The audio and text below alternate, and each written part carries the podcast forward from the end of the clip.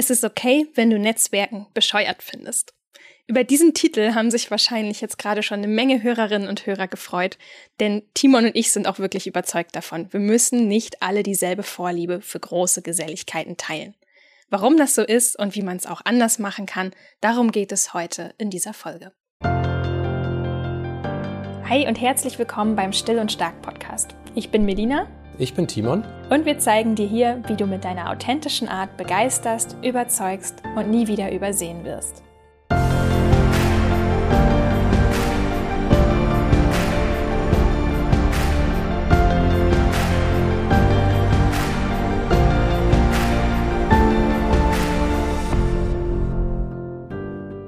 Wir machen eine kurze Werbepause und möchten dir unseren langjährigen Partner AG1 von Athletic Greens vorstellen.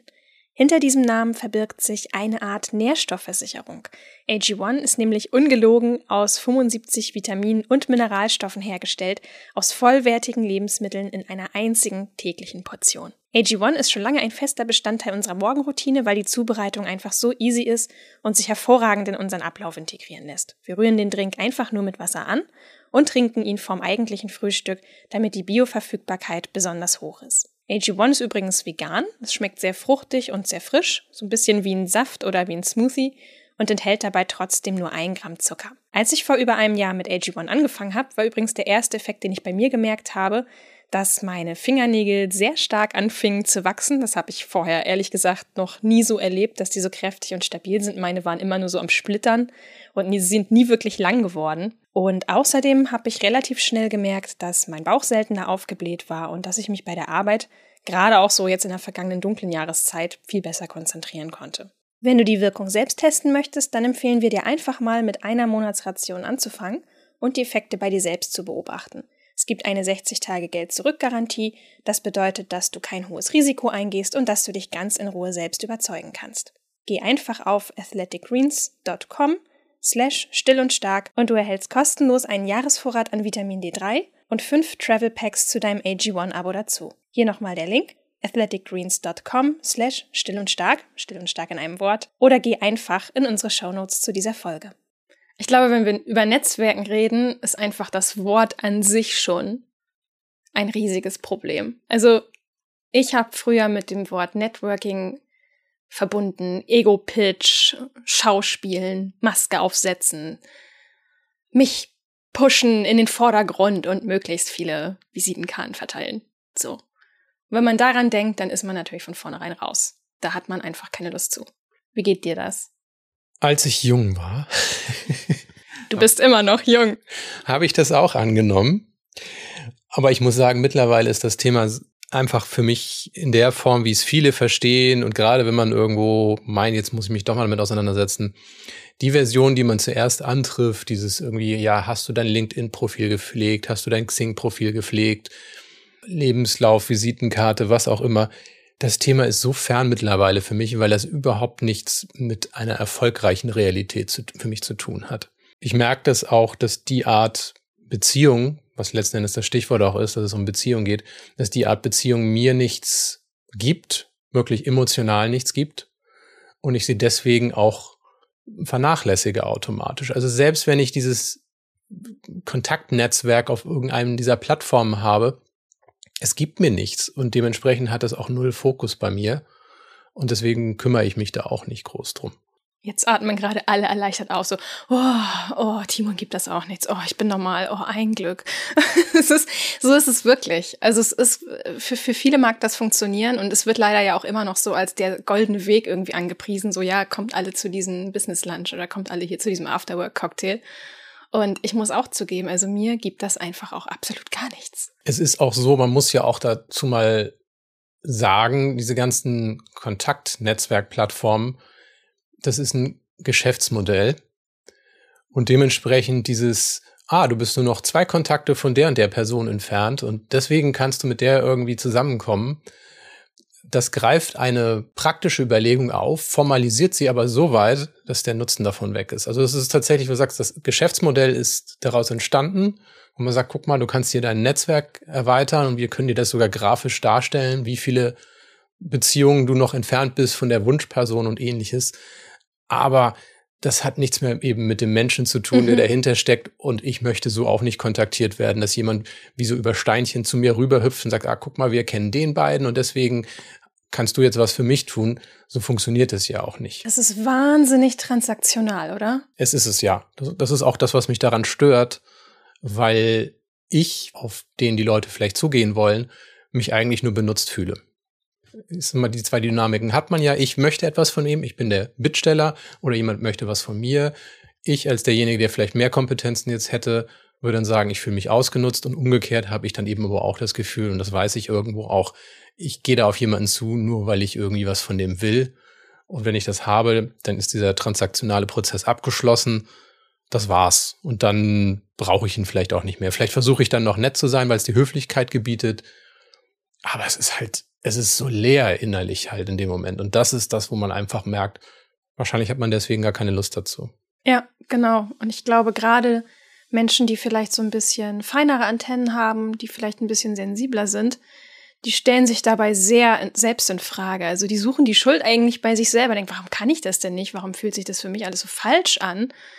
Und eigentlich ist es aber eher das System, wo du sagst, nee, die Art, wie du das versuchst, passt einfach gar nicht zu dir. Ja, das ist eigentlich ein wesentlicher Punkt. Man merkt das ja auch, es gibt ja mal wieder Veranstaltungen, wo man Leute kennenlernen kann und ich weiß, es funktioniert für einige auch. Und ich will gar nicht darauf eingehen, warum das für die funktioniert oder was die da machen, weil das ist deren Sache. Wir reden ja heute darüber, was es uns gibt oder was es uns nicht gibt. Erinnerst du dich an das letzte Mal, wo du auf irgendeiner Veranstaltung warst, wo du auf diese Art und Weise zumindest Leute hättest kennenlernen sollen?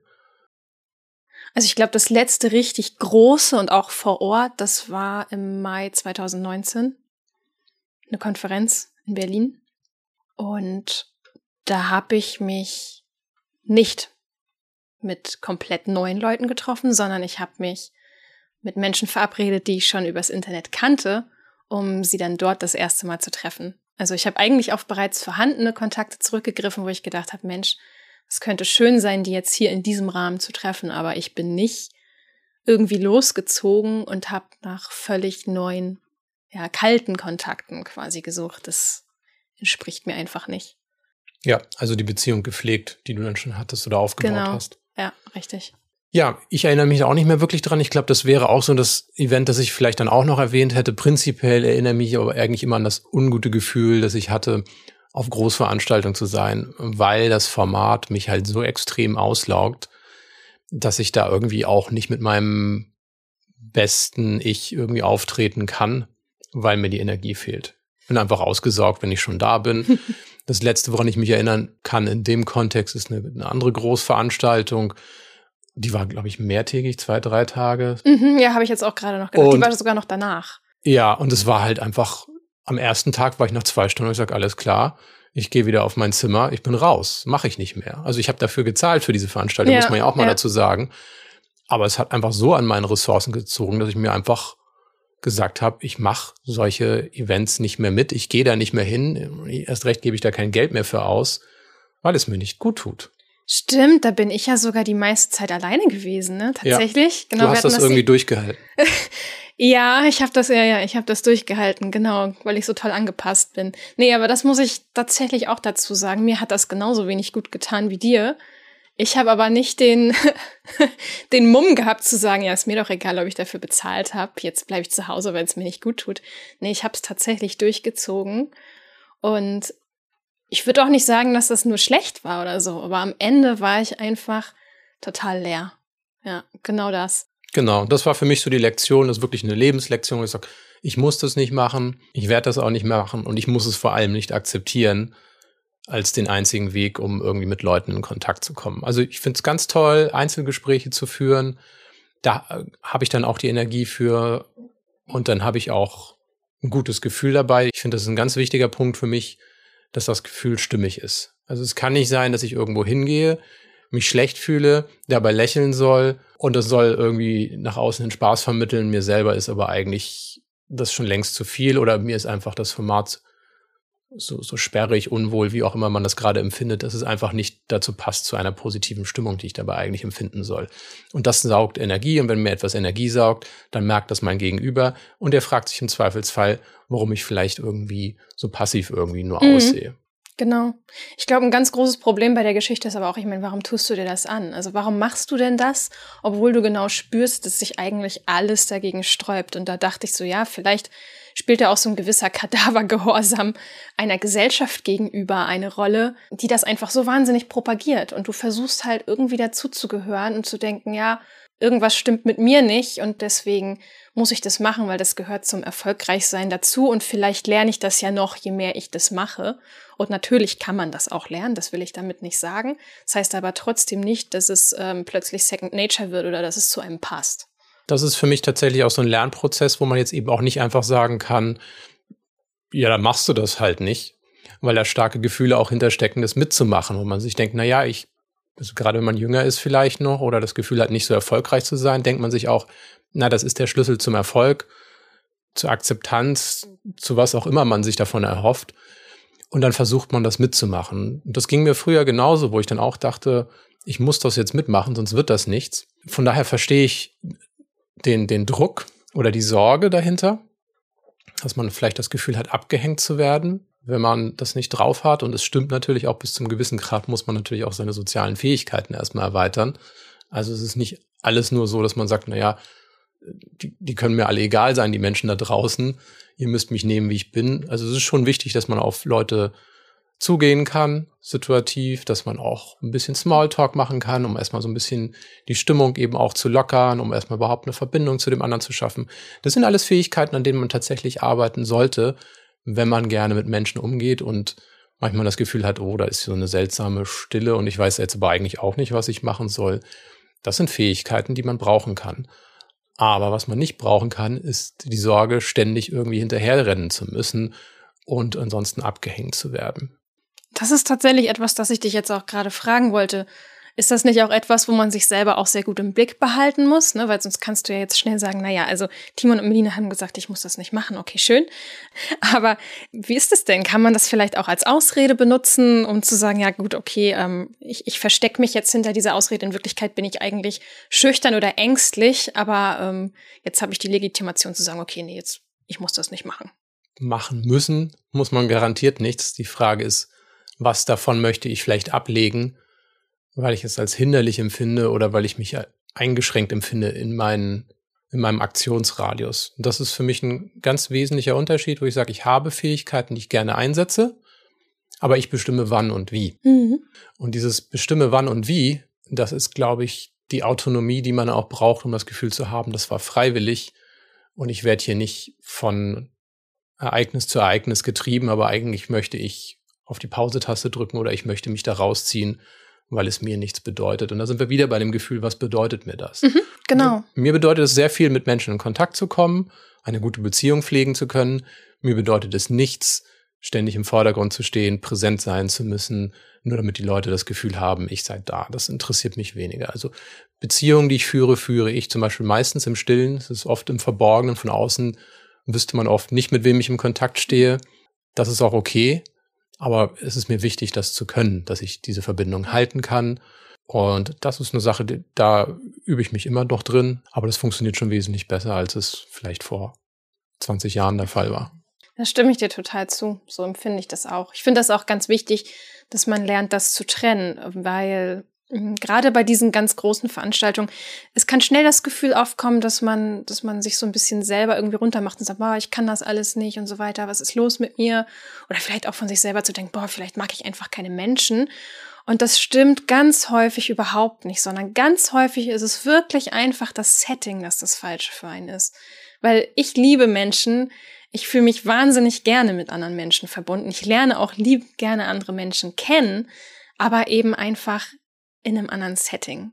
Ich weiß zum Beispiel genau, wenn du mich in eine große Runde Menschen schmeißt, ich werde dann sehr still, ich werde dann sehr zurückhaltend und ich fühle mich wirklich unsicher. Also natürlich ist es bei mir auch mittlerweile was anderes. Also vor 20 Jahren kann ich jetzt nicht sagen, aber vielleicht vor 10 Jahren, wo ich jetzt einfach auch merke, okay, nee, also das, es lag nie daran, dass ich keinerlei Fähigkeiten hätte, mit anderen zu connecten oder dass ich irgendwie komisch bin oder ja, dass irgendwas nicht mit mir stimmt, sondern es lag einfach meistens daran, dass ich von mir erwartet habe, mich in einem Setting wohlzufühlen, das gar nicht zu meinen Fähigkeiten passt. Ja, das hat übrigens sehr, ich, ich sage das jetzt so locker, ne? ja, das Format gefällt mir nicht, mit dem Format komme ich nicht klar.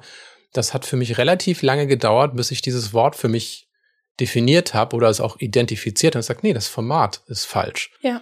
Weil es sehr oft miteinander verknüpft wird. Du sagst, okay, das ist das Event und das ist auch die Möglichkeit, die du damit hast. Und wenn du die Möglichkeit ablehnst, hast du implizit das Format abgelehnt. Aber das Format wird immer nur implizit angesprochen. Also es wird immer so getan, als ob es kein anderes Format gäbe und ich deswegen meine einzige Chance irgendwie ablehnen würde, ein normales soziales Leben zu pflegen oder eben auch, wenn wir jetzt ja gerade vom beruflichen reden, vom Netzwerken, überhaupt mir Chancen erarbeiten zu können, mit, mit Menschen in Kontakt zu kommen. Das geht nur in diesem Format. Und in dem Moment, wo ich gesagt habe, Format ist ein Problem, ich lehne das Format ab, es gibt aber andere Formate und dort kann ich meine Fähigkeiten nutzen in einer Art und Weise, dass ich mich wohlfühle, da habe ich dann gemerkt, okay, auf einmal funktioniert das Ganze auch besser. Ich kann ich bleiben, ich habe genügend Energie, ich habe genügend Ressourcen, um diese Situation auch schön zu gestalten für mich und meinen Gegenüber. Gleich geht's weiter bei Still und Stark, aber vorher möchten wir dir unseren langjährigen Werbepartner Skillshare vorstellen. Skillshare ist eine Online-Kursplattform, auf der unzählige bekannte Expertinnen und Experten ihr ganzes Wissen in anschaulichen Lektionen mit dir teilen. Ich mag diese unkomplizierte Art des Lernens sehr, weil ich so mit minimalem Aufwand immer wieder neue Dinge entdecken kann. Ab sofort bietet Skillshare dir für einen ganzen Monat eine kostenlose Testversion der Premium-Mitgliedschaft an. Damit kannst du dir die ganze Bandbreite über Illustration, Design, Fotografie, Produktivität, Selbstständigkeit und noch vieles mehr in Ruhe anschauen und durchtesten. Das hier waren übrigens meine persönlichen Top 3 Kurse, die ich bisher bei Skillshare gemacht habe. Als erstes wäre die Productivity Masterclass mit Ali Abdal. Nicht etwa, um mit der gewonnenen Zeit irgendwie noch mehr zu arbeiten, sondern um mehr Zeit für mich zu finden. Das zweite ist Speedreading mit Jordan Harry und das dritte ist nochmal was völlig anderes, nämlich das Gardening 1x1 mit Geraldine Levin. Ich liebe meine Pflanzen sehr, muss aber zugeben, dass ich sie leider trotzdem immer wieder umbringe. Also teste es einfach mal selbst. Skillshare bietet dir Kurse für jedes Level an. Das heißt, du wirst genau dort abgeholt, wo du gerade stehst und die Lektionen sind sehr kompakt, sodass sie auch in unseren eng getakteten Alltag passen. Wenn du Lust hast, Skillshare selbst auszuprobieren, dann gib in deinem Browser einfach in die Adresszeile ein www.skillshare.com slash still und stark. Mit dem Link bekommst du einen ganzen Monat geballte Kreativität zum kostenlosen Ausprobieren. Also nochmal der Link www.skillshare.com slash still und stark, still und stark wie immer in einem Wort oder klick dich einfach in die Shownotes zu dieser Folge. Was sind denn Formate, die du schön findest? Es sind im Grunde genommen die gleichen Formate, die man, wenn man reflektiert ist, auch als positiv wahrnimmt im privaten Bereich. Dass man sagt, okay, man hat einen kleinen Kreis, für mich auch, wo es sagt, es ist ruhig. Also ich mag die, die Restaurant-Bar-Situation als Format mag ich zum Beispiel überhaupt nicht, weil ich mich da einfach akustisch überladen fühle. Also es sind eher die kleineren Zusammentreffen, auch oft die informellen Zusammentreffen, dass man zufällig miteinander redet oder einfach nicht nur die Sachthemen abarbeitet, sondern eben nochmal hinterher setzt oder davor setzt, wie geht's dem anderen, was macht man gerade. Und das war für mich auch eine ganz wichtige Lektion, wo sich für mich auch viele neue Türen geöffnet haben, in dem Moment, wo ich aufgehört habe, nur professionell mich zu präsentieren, meine Kompetenzen darzulegen, die definitiv da waren. Das wurde auch nie von außen angezweifelt, sondern einfach auch mal so ein bisschen zu erzählen, hey, wie geht's mir gerade heute? Was habe ich heute erlebt? Wie lief der Tag? Vielleicht auch mal ein bisschen was von der Familie erzählen. Ich muss gerade an das eine Meeting denken, oder es sind eigentlich sogar mehrere Meetings, aber von einem hast du mir auf jeden Fall erzählt, wo ihr, also es war ein Zoom-Meeting und ihr habt euch gegenseitig, glaube ich, eure Homeoffices gezeigt oder ich glaube, ihr habt auch über eure Hunde oder so gesprochen. Also einfach etwas, das ganz bewusst das Professionelle durchbrochen hat. Das fand ich total gut. Ja, ein sogenannter Icebreaker. Aber es ist tatsächlich, Homeoffice ist ein sehr gutes Stichwort. Spätestens bei dem Punkt haben wir ja gemerkt, dass das berufliche Format auch in das private Format, ja, ich zumindest mal übertropft so ein bisschen, überschwappt, sich vermischt.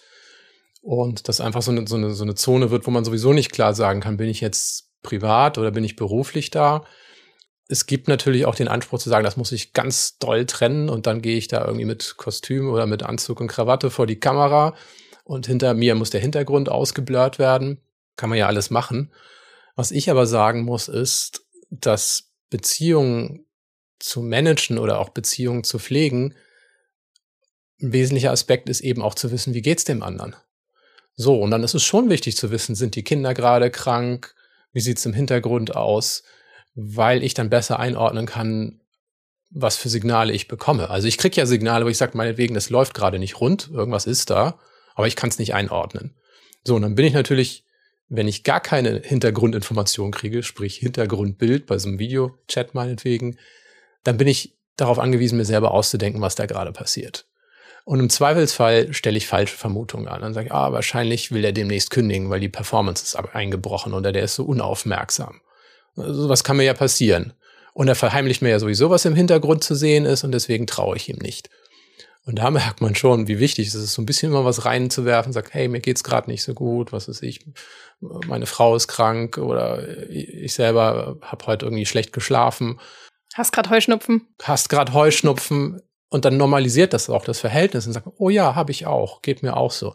Und statt dass dieses gefühlte Defizit, was man versucht irgendwie zu verstecken, zum Nachteil für mich ausschlägt, wird es in dem Moment sogar zum verbindenden Element, weil ich dann feststelle, hey, du hast das auch oder du hast Schwager, Schwägerin, hat, hat das gleiche Problem, genau. wir kennen das. Genau, das ist nämlich der Knackpunkt. In dem Moment, wo du dich menschlich gibst, ich bin extra nicht verletzlich gesagt, weil wenn du sagst, ich habe Heuschnupfen, hast du dich jetzt nicht unbedingt verletzlich gezeigt, aber du hast einfach mal so ein bisschen aufgemacht und du hast einfach so ein bisschen Menschlichkeit durchscheinen lassen völlig losgelöst jetzt von dem ganzen, was für Aufgaben liegen heute an. Und das ist so, so wichtig, weil das ist, sind so diese, diese minimalen Sachen. Du übersiehst das größtenteils sogar, aber diese minimalen kleinen Bemerkungen, das sind eigentlich die, die am Ende die wichtigsten sind, weil die sind für die ganze Teambeziehung entscheidend.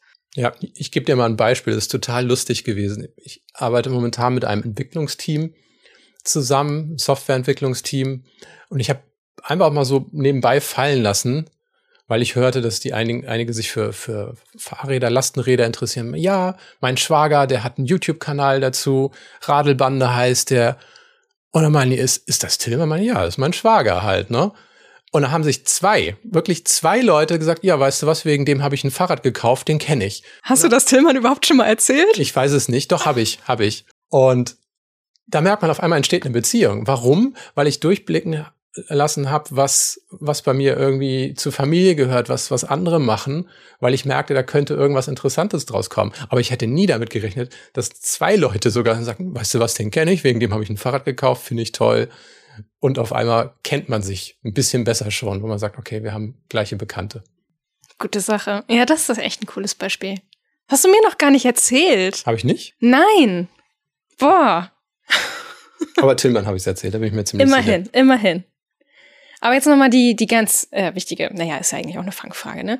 Was verpassen wir denn, wenn wir nicht überall dabei sind, bei den großen Sachen? Also es kommt ja sehr auf die Persönlichkeit an, aber ich würde sagen, wir verpassen eine Menge Stress und Sorgen. Wie furchtbar. Wie furchtbar, ja.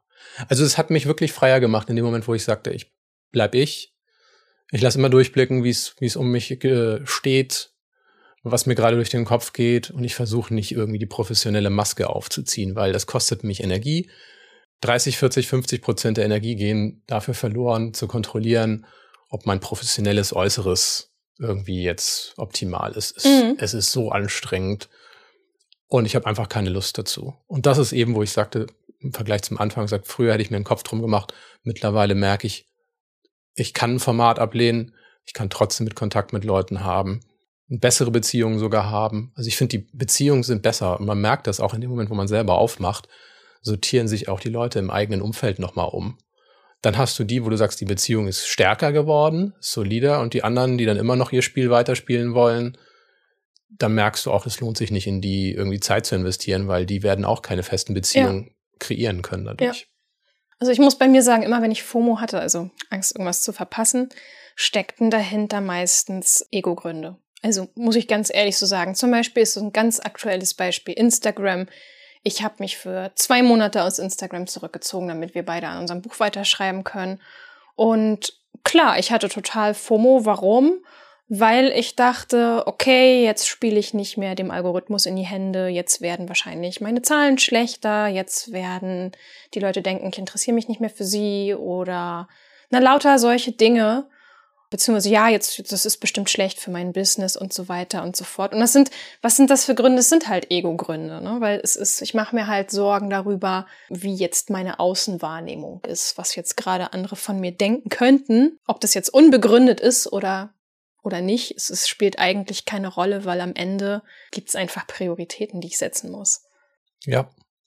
Ich glaube, eine Sache müssen wir ansprechen, weil die mir tatsächlich sehr, sehr oft beim Thema Beziehung, Beziehungspflege auffällt. Und das ist eine simple Sache, Rückmeldung geben. Mhm, ja. Das heißt, wenn du mir schreibst und es ist eine Sachinformation und ich merke aber, dass wir aus der Distanz gerade eben ja zusammenarbeiten, also wir jetzt nicht wir, wir beide nicht als Ehepaar, aber jemand, sage ich mal, dann finde ich sehr, sehr wichtig zu sagen, hey, danke, hast mir geholfen, also immer Rückmeldung geben. Auch gerade wenn, wenn man jemanden um Rat fragt, nicht nur sagen, okay, super, jetzt habe ich, was ich brauche, bin raus, sondern demjenigen Rückmeldung geben. Sagen, übrigens, ich habe das gestern angewandt, das hat mir sehr geholfen. Dann freut sich der andere in dem Moment. Und dann habe ich etwas für diese Beziehung getan und der andere freut sich, dass er teilhaben kann an dem Erfolg. Plus das andere ist eben immer, und das kennen wir eigentlich aus der normalen Welt auch, Danke sagen. Danke dafür, danke für deine Unterstützung, danke, dass du da warst, danke, dass du mir das gesagt hast, danke, dass du mich darauf aufmerksam gemacht hast, du hast mir geholfen, das war mir sehr wichtig. Also immer diese Gefühlsebene auch zurückspielen, weil ansonsten ist es tatsächlich so, man sagt, das ist irgendwie wie so ein toter Briefkasten, ich krieg da nie Rückmeldung, der schreibt mir nie. Und das ist gerade in einer stark digitalisierten Welt ist das der Nummer eins Punkt, wo man dann auch merkt, okay, das ist jemand, in den möchte ich mehr Zeit investieren, weil der tut mir gut. Da ist eine Kommunikation, die stattfindet, da ist ein Dialog, der sich auftut. Und bei anderen Leuten, die dann immer nur still sind, weil sie wissen nicht, was sie sagen sollen oder sie haben ja schon, was sie haben wollen von mir, da ist es für mich, dass die Beziehung sehr, sehr schnell einfriert oder eben auch nicht vorankommt. Das ist, glaube ich, Nummer eins, Rückmeldung geben. Ja, damit schlägst du auch in dieselbe Kerbe wie die positive Psychologie. Du weißt ja aus sehr, sehr vielen Forschungen mittlerweile, dass die Dankbarkeitspraxis, dass das ähm, ein sehr, sehr wichtiger Faktor ist, auch für das eigene innere Gefühl der Ausgeglichenheit und für das eigene Selbstvertrauen. Und zwar genau über die Schiene, die du gerade gesagt hast, nämlich über die Schiene der Verbundenheit. In dem Moment, wo ich Dankbarkeit zeige, dadurch gleichzeitig meine Bindung verstärke und ähm, selber dadurch auch mehr Selbstvertrauen gewinne. Ja. Okay, also was nehmen wir heute aus diesem kleinen Gespräch mit. Ich würde nochmal einen Satz zitieren wollen aus der neuen Narrative von der einen Redakteurin, die hat nämlich gesagt, gute Beziehungen entstehen durch Resonanz und nicht durch ein zweckdienliches Netzwerk. Das ist etwas, was ich aus diesem Gespräch mitnehme und das man sich immer wieder vor Augen führen sollte. Was ich mir nochmal mitgeben würde, ist, dass ich unterscheide zwischen der Beziehung, die ich pflege, und dem Format, in dem ich das tue. Und das Format muss ich bestimmen. Ich muss ein gutes Gefühl bei dem Format haben. Und im Zweifelsfall heißt das eben auch gewisse Formate einfach nach Möglichkeit zu meiden, weil sie nicht gut sind und dementsprechend auch der Beziehung vielleicht gar nicht gut tun, die ich pflegen möchte. Genau, und sich nicht immer selbst da in Frage zu stellen, ob mit mir irgendwas nicht stimmt, obwohl vielleicht einfach nur das Format nicht das passende für mich war. Und dritter Punkt, gute Beziehungen basieren auf Rückmeldung, auf einem Dialog. Genau. Wer sich jetzt in diesem Punkt vielleicht noch ein bisschen weitere Begleitung wünscht, den verweisen wir auch gerne nochmal auf unseren Kompaktkurs, der heißt Intuitiv Netzwerken. Dort sprechen wir über alles, was wir eben auch besprochen haben, nämlich dass es eben beim Netzwerken nicht darum geht, irgendwelche Transaktionen zu machen, sondern dass es um gute Beziehungen zwischen zwei Menschen geht und dass Smalltalk zum Beispiel auch schön sein kann, wenn man ihn nämlich so macht, dass er zu einem passt. Und Du kannst dir einen Überblick über alle Kursinhalte anschauen, nämlich unter dem Link, den wir dir in die Shownotes packen. Wir wünschen dir bis zum nächsten Mal alles Liebe und bleib still und stark. Bis dann.